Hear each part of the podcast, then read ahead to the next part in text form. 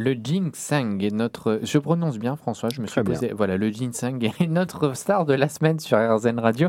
Et notre arboriste nous en parle. Alors, on s'en sert pour quoi de ce ginseng? Alors déjà, si on regarde le nom, ça va vous donner une idée de, l'indication de, cette plante.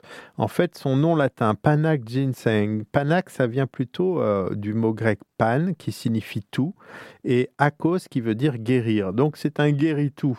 Et puis euh, en, le ginseng, euh, le mot ginseng vient du chinois, lui, jin, qui désigne l'homme et seng qui veut dire essence. Donc essence de l'homme qui guérit tout.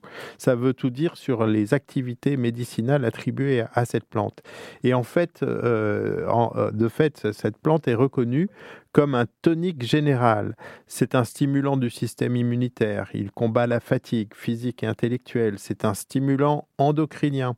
Et donc les indications qui sont classiquement retenues par l'OMS et par les instances européennes, eh bien c'est de tonifier l'organisme des personnes fatiguées ou affaiblies, de rétablir une capacité de travail physique et de concentration intellectuelle et d'aider les convalescents à reprendre des forces. Quelles sont les substances de ce produit qui nous permettent d'avoir ces effets? Alors, les principes actifs euh, appartiennent à une famille de composés qu'on appelle des triterpènes glycoconjugués, peu importe, ça s'appelle aussi des saponosides, et ils ont reçu euh, des noms euh, assez évocateurs du, nom de la plante, puisqu'on appelle les ginksénosides.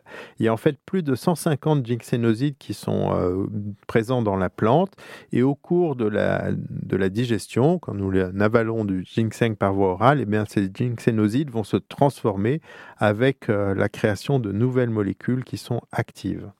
La science a validé certaines euh, applications de ce ginseng. Est-ce qu'on peut les citer? Alors oui, la, science a validé tout ça parce que euh, le ginseng étant utilisé de, manière médicinale depuis des milliers d'années maintenant, euh, il a toujours été euh, extrêmement étudié. On sait aujourd'hui qu'on a de nombreuses évidences pour des, activités sur le système immunitaire. C'est un bon stimulant immunitaire. Il y a des évidences évidemment chez l'animal, mais aussi cliniquement chez, l'humain. On sait par exemple que les infections ORL et bronchiques chez des patients qui prennent du ginseng eh bien, vont être moins nombreuses. Il y a aussi, euh, je vous l'ai dit, des effets aphrodisiaques, donc euh, amélioration des fonctions sexuelles. C'est une réputation classique en médecine chinoise et ça a été euh, démontré pour le ginseng, notamment en rouge, dans les dysfonctions érectiles chez l'homme. Mais il y a aussi un effet chez, chez la femme avec une amélioration de la libido, par exemple, chez la femme ménopausée. Donc on peut faire des associations entre le ginseng et le ginkgo, une autre plante dont il faudra que nous parlions un jour, euh, qui sont intéressantes dans ce domaine-là. Il y a des effets antidiabétiques qui semblent intéressants. Euh, notamment des effets pour faire baisser la glycémie.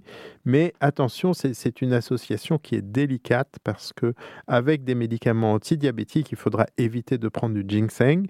C'est difficile d'équilibrer un, diabète et d'équilibrer sa glycémie, donc il ne faut pas perturber en introduisant euh, des plantes qui euh, seraient actives comme le ginseng, un traitement médicamenteux qui est équilibré et qui réussit. Voilà, et puis euh, des, effets sur la stimulation cognitive, donc intellectuelle, avec une augmentation de la concentration, de la capacité de travail, donc euh, un effet bénéfique sur la mémoire, la réduction du stress, et donc sur les performances physiques aussi. C'était le, le, thème d'une autre chronique, amélioration des performances physiques et euh, des réductions du stress. Pour utiliser le ginseng, on va vous orienter vers votre professionnel de santé. À noter, François, en deux mots, qu'il ne faut pas le prendre sur une longue durée. Hein. Oui, ce n'est pas un traitement de longue durée. En, en général, on ne fait pas de ginseng sur plus de trois mois. On fait des périodes plus courtes.